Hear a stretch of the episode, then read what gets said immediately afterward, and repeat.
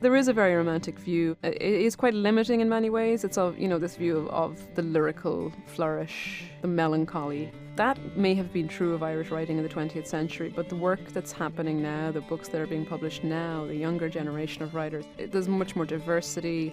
Formally, it's much more experimental and, and audacious. That's writer Belinda McKeon. And this is Artworks, the weekly podcast produced at the National Endowment for the Arts. I'm Josephine Reed. There are few parts of the writing world that Belinda McKeon hasn't embraced. She curates poetry festivals both in New York and in Ireland. She was a journalist, an art and music critic to be precise. While she does continue to write essays, she now focuses on her plays and her novels. Since moving to Brooklyn 11 years ago, Belinda has written two novels the award winning Solace, which was voted the 2012 Irish Book of the Year, and Tender, which was published in 2015 to critical acclaim. Although Solace and Tender are very different novels, they each explore changing dimensions of Irish society. For example, Solace looks at the generational impact of the move from rural to urban, while Tender examines living as a gay person in 1990s Dublin. And both novels have at their heart two deeply intertwined and mismatched pairs in Tender, there's Catherine, who's rather inhibited, and the outgoing, charming James. These two form a passionate friendship that turns into something else. Whereas in Solace, we have Mark, who's a graduate student studying in Dublin, and his father Tom, who's a farmer. When these two talk at all, they just talk past each other. Not even Mark's unexpected fatherhood can move them closer together, even though they both love the child Aoife deeply. While Belinda herself made that transition from a farm to city living, Solace was not inspired by her own experiences, but rather by an image she saw in the little country town close to her parents' farm when she was visiting. This was Christmas, actually, probably 2003. It's quite a while ago. And outside a restaurant on the main street, I saw a young man standing outside the restaurant. He was wearing a paper party hat, and he was holding a tiny baby. And it was dark. It was it was probably nine o'clock at night, and I, I remember thinking, what's going on there? Why has he stepped away from the party? Why does he have this tiny baby in his arms? And he was kissing her, just planting a kiss on her forehead. You know, I didn't think any more about it, but a couple of weeks later in the new year, when I sat down to work on a short story, I was starting to write a new short story. That image became the seed for the character of Mark, who's a young man who becomes a father, and fatherhood is a big shock to him. Sonhood has kind of been a big shock to him in many ways. And that was Mark and Aoife. And Aoife is Mark's daughter. Yeah those characters somehow came from my memory and from my unconscious, and they brought a lot with them. I still have that early draft of what was then a short story, and a great deal of the finished landscape of Solace was in that short story the father, the son, the farm, the relationship that Mark got into, the birth of the baby. Well, let's talk about the characters of Mark and Tom. As you said, Mark is the son, and Tom, I found him such an endearing character. Did you? I did. What did you find endearing about him? I'm interested. There is something about the way you painted that life on the farm. Mm. The routine and the patience and moving through the seasons, moving through with mm. the hmm. animals, that just gave him such mm. solidness mm. and mm. almost like old man of the hills. Yeah. And at the same time, I felt there was such kindness in him. Um, he's very close to my own father, I will admit that. But I think he's close to him in lots of ways. You know, the routine, that closeness to the land. I grew up on a small farm, so that's the sort of knowledge that, you know, you have that embedded in you.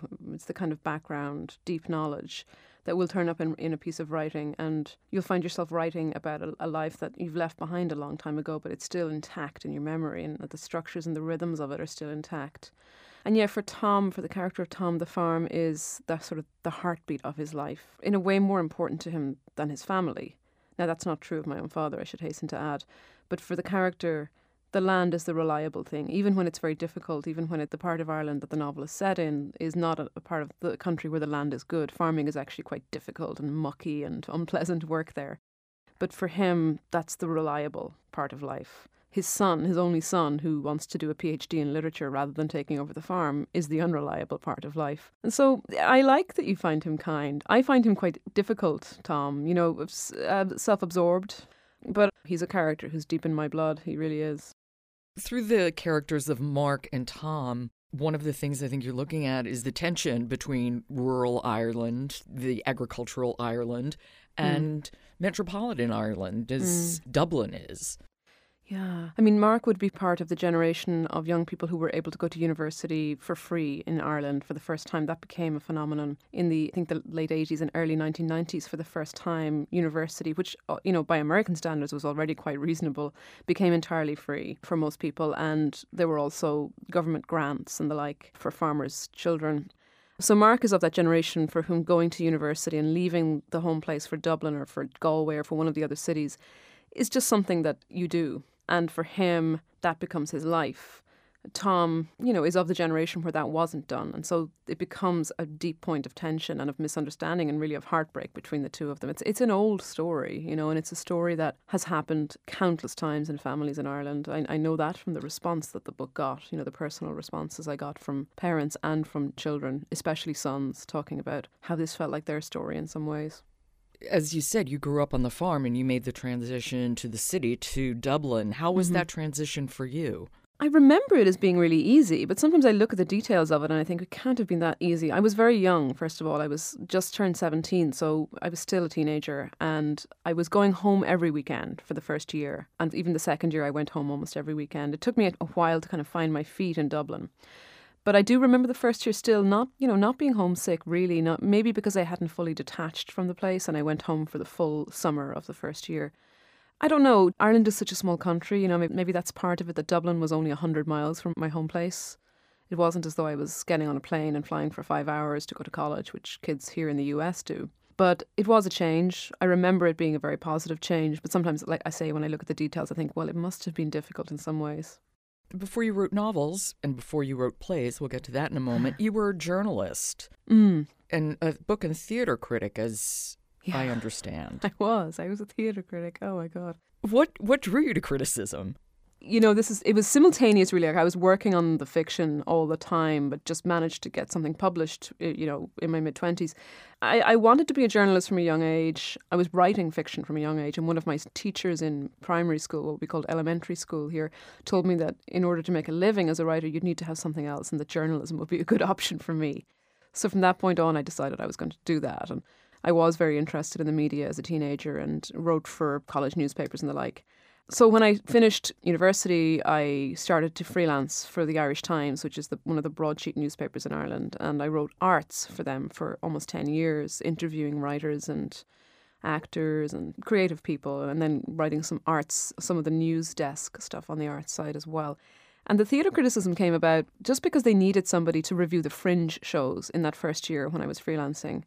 So I reviewed a couple of fringe theatre festival shows, and from there I started to get more criticism work. And then one of the, the main critics was away for a year, so I ended up getting a lot of his reviews that would have been written by him. I have very mixed feelings about that now, but I, I sort of stumbled into it, and I never felt entirely happy about doing it because I was trying to be a creator myself, and there's something about it just felt wrong. So I look back on it as my dark past. How did you move into theatre as as a creative? Well, I moved to New York in 2005 and that was a sort of that was a statement to myself, you know, that I was I was changing my my routines, I was changing what, my priorities, I suppose, and I'd also that year had a radio play produced on Irish radio. It was part of a radio play contest called the P.J. O'Connor Awards, and my play had been placed in those awards and got a production. And well, I think that was a that was very validating for me. I kind of remember it as the start of being able to feel okay, I'm really doing this. The problem was I think I was using the journalism, which I was very busy. I was a very busy journalist, had a lot of deadlines, and I was using that as a way not to write my own fiction and my drama.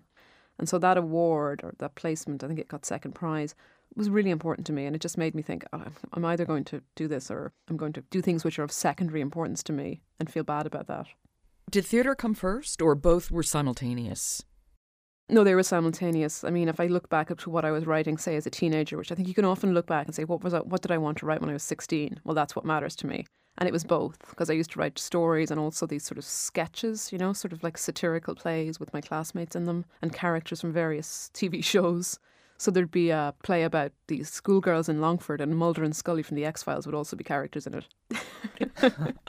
How do you know when you have an idea for something which way you're going to turn? When do you mm. when do you reach out to one and when do you reach out to the other? Yeah, It is intuitive, I think. The, the idea comes with its shape.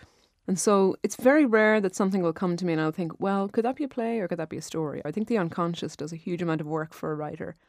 And so if I get an idea, it'll usually be an idea for a play or an idea for a story. It won't be an orphaned idea that has to find its form.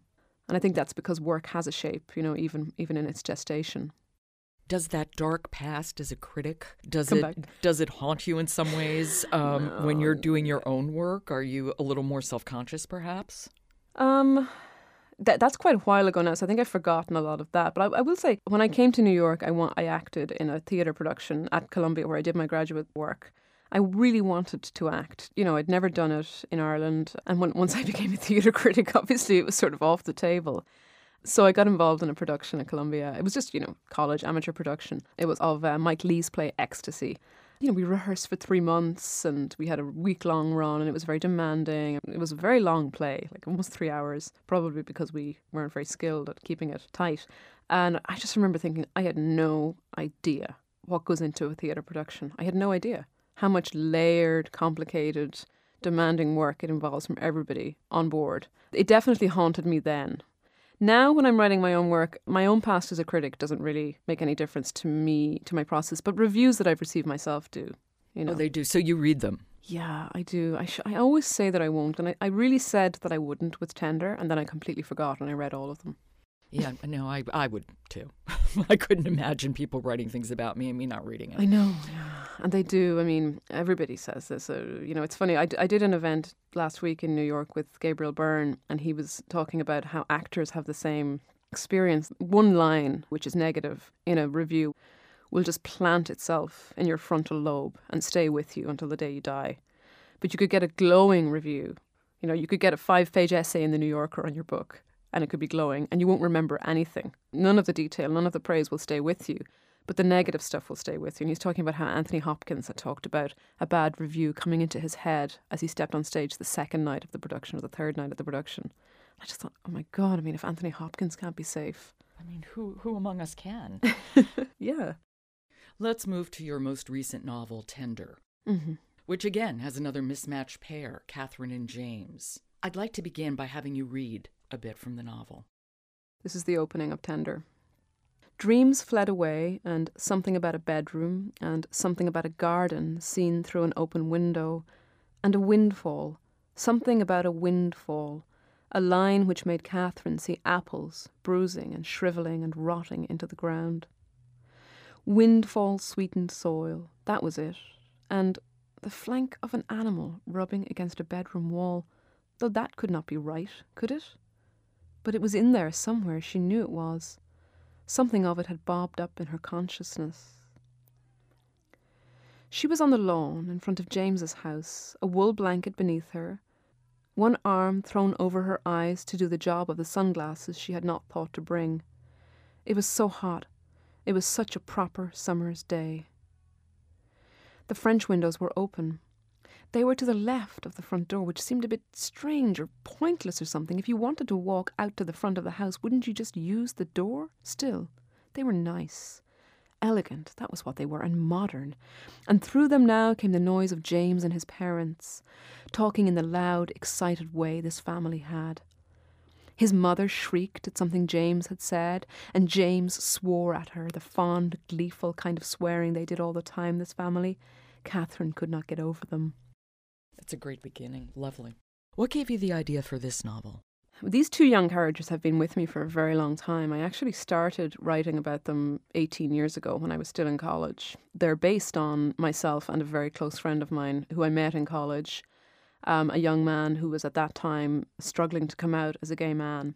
It was late 90s Ireland and the climate still wasn't particularly supportive. He was part of the first generation of young uh, LGBT people to, to come of age after the decriminalisation of homosexuality in 1993 it still was a culture of silence and of hiding and of not a supportive culture. And so he was my closest friend and he remains my, my closest friend. So I wanted to write characters based on that experience. But 18 years ago, I had no idea how to do that or what to do. So I, I wrote a short story and abandoned it.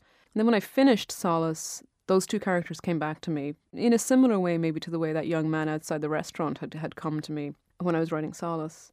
And I started to work on the story, and that became Tender the story of, of two young people finding each other, being immediately connected in the way that the way that happens when you're 18 or 19 and you make a friend and it just feels like the friend of your life. But things were complicated for these two characters, and the story moves from a kind of innocence and, and loveliness to something much darker. And I suppose what I was interested in was the, the idea or the reality of, of cultural inheritance and of internalized prejudice, you know, of how a person can be ostensibly or you know in their own mind a very open non-prejudiced person but carrying all sorts of inherited ways of thinking and inherited rules which will impact on the way they behave and the way they treat the people that they meet. So catherine for instance really wants to help James and to be a good friend to him. But she's naive and she's also sheltered and she's got a lot of unrecognized, internalized fear. And she ends up making things much more difficult for him there's an obsessive nature. Yeah. That really comes to bear. Right. On that friendship. Yeah. Um, I'd like you to talk about obsession and, and what interests you about that. Well, I mean, it's fascinating. It's unpleasant as well. One of the things with Catherine as a character has been how unlikable she is for so many people. You know, readers have had really strong responses to her. Either they love her, and then other readers just are offended by her because all of her consciousness, everything that's going through her head, I put on the page. I wanted the novel to be that very close study of what a person goes through as they become obsessed. The obsession as a theme or as a reality in the novel, for me, that grew out of an interest really in codependency and in what codependency is, how people become dependent on each other in unhealthy ways and lean on each other too much and come to actually demand things from each other that are not reasonable, and how that can actually just look like a normal relationship from the outside or a normal friendship. But again, the things you carry with you from your culture, from learned, you know, learned behavior and the things you're told by by a society, they will impact. You know, people have different forms of um, baggage, I suppose. So that's where the the obsession grew from, I suppose, as a theme.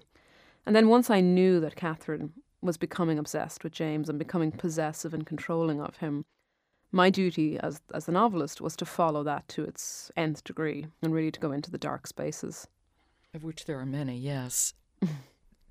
when you get an idea for let's talk about fiction. Do you start with character? Do you start with plot? Do you start with setting? What typically propels you to begin? I start with character. Yeah, I'm interested in people.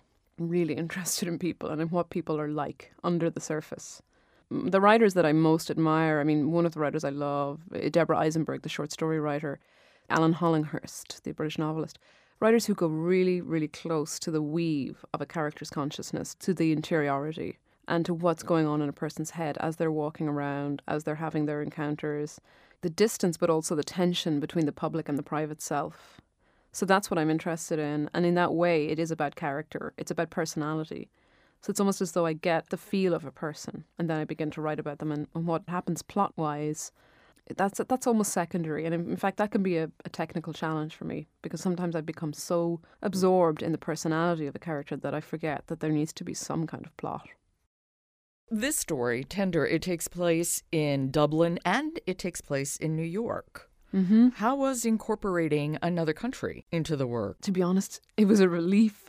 you know, I was so I felt as though I had broken through a wall. Finally, not writing about Ireland anymore. I've been here in New York for eleven years. This is the first time, not the first time I've tried to write about New York, but it was the first time it felt natural. You've curated a number of mm. poetry festivals, yeah. both in Ireland and in the United States. Mm. You write many other things. Do you write poetry too? No, I mean I have, but it's to me that's very secret, and I don't. I'm just giving it away, but I don't. Uh, attempt to publish it, and I don't even really attempt to finish my poems. I'm not really sure what's going on with that. I, I suspect that maybe later in life it will become more central to my practice as a writer. I've always loved poetry. In college, for instance, when I was doing my undergrad, the American poets of the mid century were just so deeply important to me. And Plath is a big part of Tender, actually. I gave that sort of obsession to Catherine as well as a student. So the, the character becomes really obsessed with Plath, which is a pretty good fit for a distressed young woman, I suppose.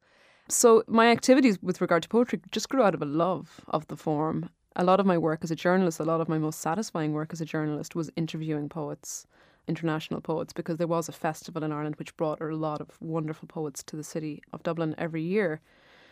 And then I was offered the curatorship of that festival in 2007, and I did that for five years, traveling back from New York to Dublin for the festival, which was just this amazing weekend, bringing together 25 or 30 poets from all over the world for a weekend by the sea in Laoghaire in County Dublin. And when I'd finished up, my husband Angus and I started a festival in New York called Poetry Fest. It's at the Irish Arts Centre.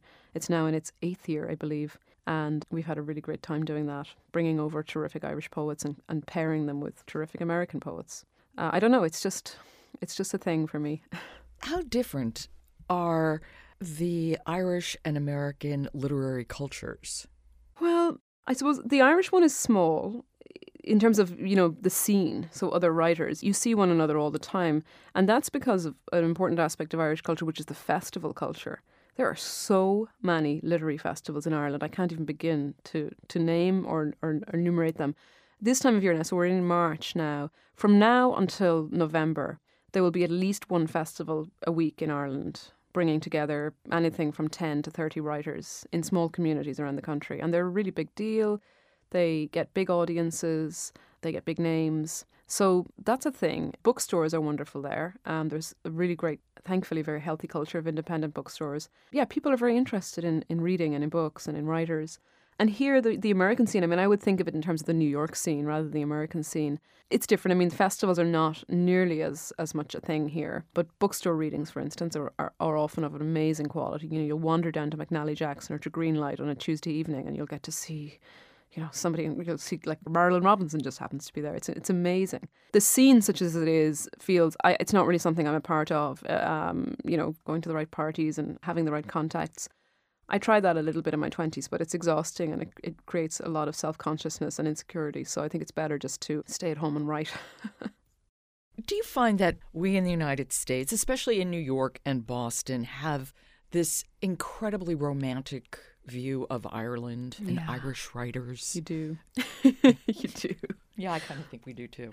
Yeah, and of, of Ireland, you know. Yeah. I just feel, you know, the accent. You know, we get away with a lot because of our accents here. You know, um, as writers, I think. Yeah, there is a very romantic view, and it it is quite limiting in many ways. It's of you know this view of, of the lyrical flourish, the melancholy. That may have been true of Irish writing in the 20th century, but the work that's happening now, the books that are being published now, the younger generation of writers, it, there's much more diversity. Formally, it's much more experimental and, and bombastic, really, and audacious. You know, I don't want to generalize either. I would say that Irish writing is a much more multifaceted field than the romantic view can begin to, to understand or to capture. That said, as a writer who comes from a rural background, it is still okay and necessary to write fiction that's about rural Ireland. There can be a little bit of a perception with all of the great new wonderful energy that's happening in Irish writing. There can be a little bit of a perception that it's time to leave rural Ireland behind as a subject, that that belongs with the mid-century novelists. But I mean, that simply doesn't make sense. If you're going to write about Irish life, you write about Irish life in all settings, and you write about Irish life in, in the place and in the atmosphere and the milieu that makes sense to you as a novelist. There's still a rural Ireland. Maybe it's not the pastoral Ireland of old, and it's not a romantic one, but it's still very much a reality and a, quite a complicated reality now. Do you feel equally at home in Brooklyn and in Ireland? In a way, yeah, I do. And I go back to Ireland a lot, and I think that's partly because I want not to feel disconnected, too disconnected from Ireland. So I do return to Dublin a lot, and um, I go back to my home place occasionally as well. I suppose I feel more at home in Brooklyn now because I've lived here for so long. And it's also more solitary. I mean, I know people there, but you're very unlikely to bump into people on the street in Brooklyn, whereas in Dublin, you cannot walk without bumping into 30 people that you know. I feel more self conscious in Ireland, and here I feel completely anonymous. It's sort of like, well, nobody knows you here, so just walk, you know, you just do your thing. And if you want to meet up with people, you make arrangements to, to meet up with people. But in Ireland, you are going to bump into people the minute you take a step. And there's something that that does to just your feeling of feeling at home almost. It's interesting you touch on that in Tender, both in the way that Catherine and James can go to pubs and bump into Yeah. many people that they know, but also the kind of malevolent version of that in the mm. character of Pat Burke, Yeah, the, he's the, the, old he's a- gossip. Yeah, he's a local guy who spots Catherine and James just listening to music together. You know, on a Walkman, it's or a Discman. It's the late nineties. They're listening to music. uh, You know, the kind of thing you did where you gave one part of the headset to your friend and you you listen to the other. Uh, so he sees them and he reports back to her father. I mean, this actually happened to me. Not that exact thing, but I did have my father saying to me, "Oh, you know, X, a neighbor down the road, saw you with your boyfriend, and you never told me you had a boyfriend." And I was like, "I don't have a boyfriend. I was walking with my friend, and I can't believe. Well, I can believe because that's the constant eye of the neighbourhood. It's still a reality. People, as you might say in Ireland, they have their tongues out for news. You know, good saying. a secret in Dublin is something that's told on the north side at noon and has reached the south side by ten past noon. And there's so much fun in that as well. I mean, it's it's a great, fun, vivacious, sort of merciless kind of culture. But there is something. There is something about being known. And it, it's not about being known as a writer or anything like that. Because I no, no, no, no. I mean, as a person. That's what I was going to say. Exactly. It's not about what you do. It's about the fact that you are X. You know, you you're the daughter of X, or you're the you're the ex of X, or you know, you can always be placed. You can't do anything without being observed. It's terrible, but fun. Tell me what you're working on now. What's next for you? I'm working on a play at the moment. It's a commission for the Abbey Theatre, and I'm very late with it, unfortunately. I take full responsibility for that in a way. But I also, you know, there has been a lot of conversation in Ireland in the last six months about the way in which the theatre in Ireland has been dominated by male writers. And that all came to a head very recently when the Abbey Theatre announced its programme for 2016, and it was an almost entirely male programme. So a couple of people really took issue with this, m- me being one of them, and, and, an extraordinary designer called Lian Bell, a friend of mine. And the, the movement gathered force, and it has become a phenomenal movement in Irish theatre called Waking the Feminists. It was in response to the programme called Waking the Nation. This organisation, this movement, has brought about real change already by pointing out the institutionalised and internalised bias that has held female artists, not just writers, but designers, playwrights, actors, everybody across the board in theatre sharing their stories and talking about their experiences of, of, of, gender bias. And so from that has grown a movement which is, is demanding and is, is bringing about change in policy and in funding and in, in programming to make gender balance a reality it's been really necessary. So that's a preamble. I'm under commission to the Abbey, and I did talk about, you know, when I was criticising the programme, I did talk about the fact that as a commissioned playwright, I'm conscious of being late with my work, but that doesn't mean that there are not other female playwrights who are not procrastinators and surely could have contributed uh, work to this centenary program, which is what the 2016 program is, because as you probably know, 2016 is the centenary of the 1916 Rising in Ireland, so it's a very important year culturally. That's what I'm working on at the moment. It's a work in progress, so it's sort of hard to talk about, but it is a play about about two women who are brought together by something tragic, and it's about a journalist and a politician. Although that could change by tomorrow, it could be about a journalist and a a botanist. I don't know. It's it's talking about work in progress is a little a little hairy for that reason. Well, Belinda, it was such a pleasure to talk to you and such a pleasure to immerse myself in your work. Thank you for the time and for the invitation. It's been lovely and I really appreciate it. That was Belinda McKeon. Her novels are solace and tender. You've been listening to Artworks produced at the National Endowment for the Arts. To find out how art works in communities across the country, keep checking the Artworks blog or follow us at NEA Arts on Twitter. For the National Endowment for the Arts, I'm Josephine Reed. Thanks for listening.